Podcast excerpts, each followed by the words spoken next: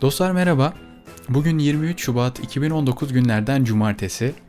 Ee, İstanbul'da e, hava çok e, soğuk diyebilirim. Ciddi bir kar fırtınası var dışarıda.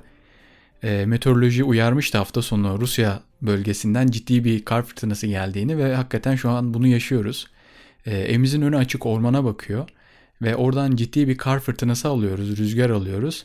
Hatta belki bu podcast yayınına da e, pencereden e, sızan o rüzgar uğultularını duyabilirsiniz. Evet bugün e, podcast konumuz insansızlaşma çağı ve geleceğin meslekleri üzerine bir mütalaa şeklinde olacak. Yani e, bu çok popüler bir konu. Yani hem e, bilim çevresinde hem e, anne babalarda ve öğrencilerde e, gelecekte hangi meslekler olacak, e, şimdiden neler yapmalıyız işsiz kalmamak adına ya da ileride e, iyi iş bulabilmek için hangi alanlarda çalışmalıyız gibi birçok işte program e, dinliyoruz, makaleler okuyoruz. Bununla ilgili ben naizane görüşlerimi biraz aktarmak istiyorum bu podcast yayını aracılığıyla. E, umarım faydalı olur.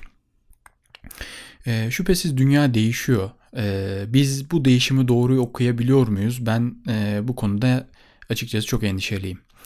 21. yüzyılın ortalarına yaklaştığımız şu günlerde dünya Mars'a koloni kurmaya çalışıyor.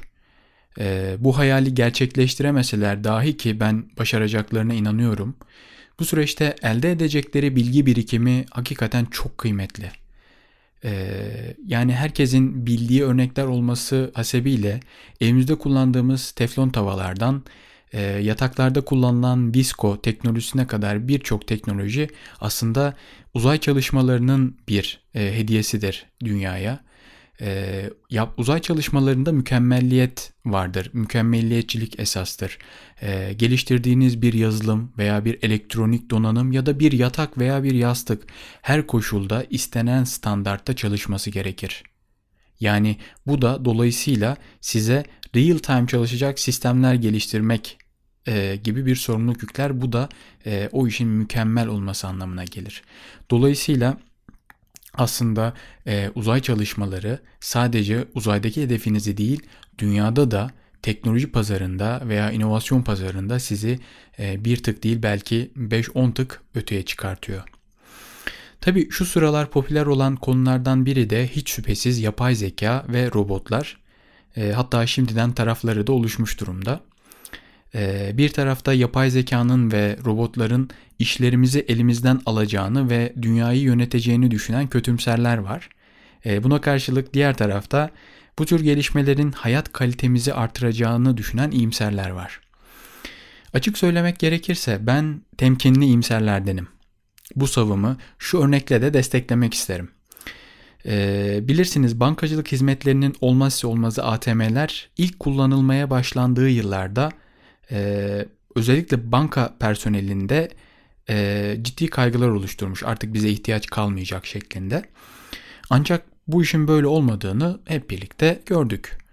Dijitalleşen bankacılık faaliyetleri alan ve çeşitlilik kazandı ve bu da beraberinde bankacılık sektörü içerisinde yeni uzmanlık alanları ve istihdam oluşturdu.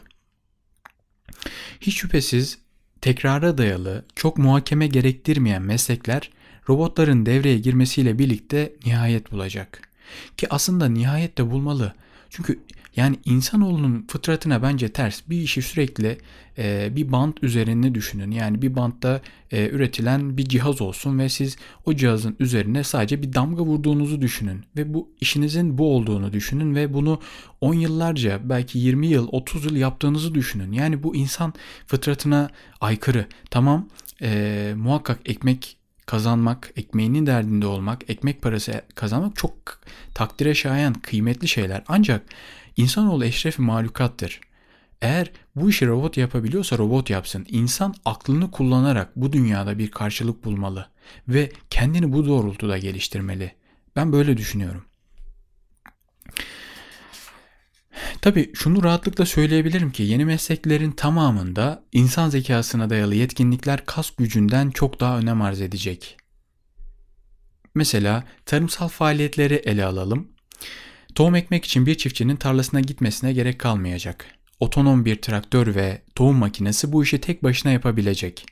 Ancak bu süreçte otonom traktörlerin tarlaya olan adaptasyonunu yöneten insanlara, dolayısıyla mesleklere ihtiyaç ortaya çıkacak. Pazarlama faaliyetlerini ele alalım. Telefon üzerinden ya da kapı kapı dolaşılarak yapılan geleneksel pazarlama teknikleri yerini büyük veri yığınlarından madencilik yaparak strateji geliştirmeye bırakacak. Yani e, bunu şöyle bir örnekle açıklamak istiyorum.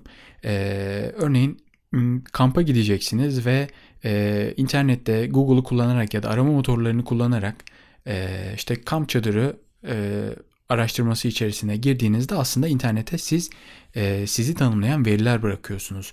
Google veya hepsi burada veya Trendyol veya Alibaba veya Amazon sizin e, bu aramalarınızdan bir size dair bir profil oluşturmaya başlıyor. Diyor ki Harun eğer kamp malzemesi alıyorsa bu biraz daha outdoorcu biri. Yani dış dışarıya gidiyor, macera peşinde e, dolaşıyor veya doğayı seviyor gibi beni etiketlemeye başlıyor.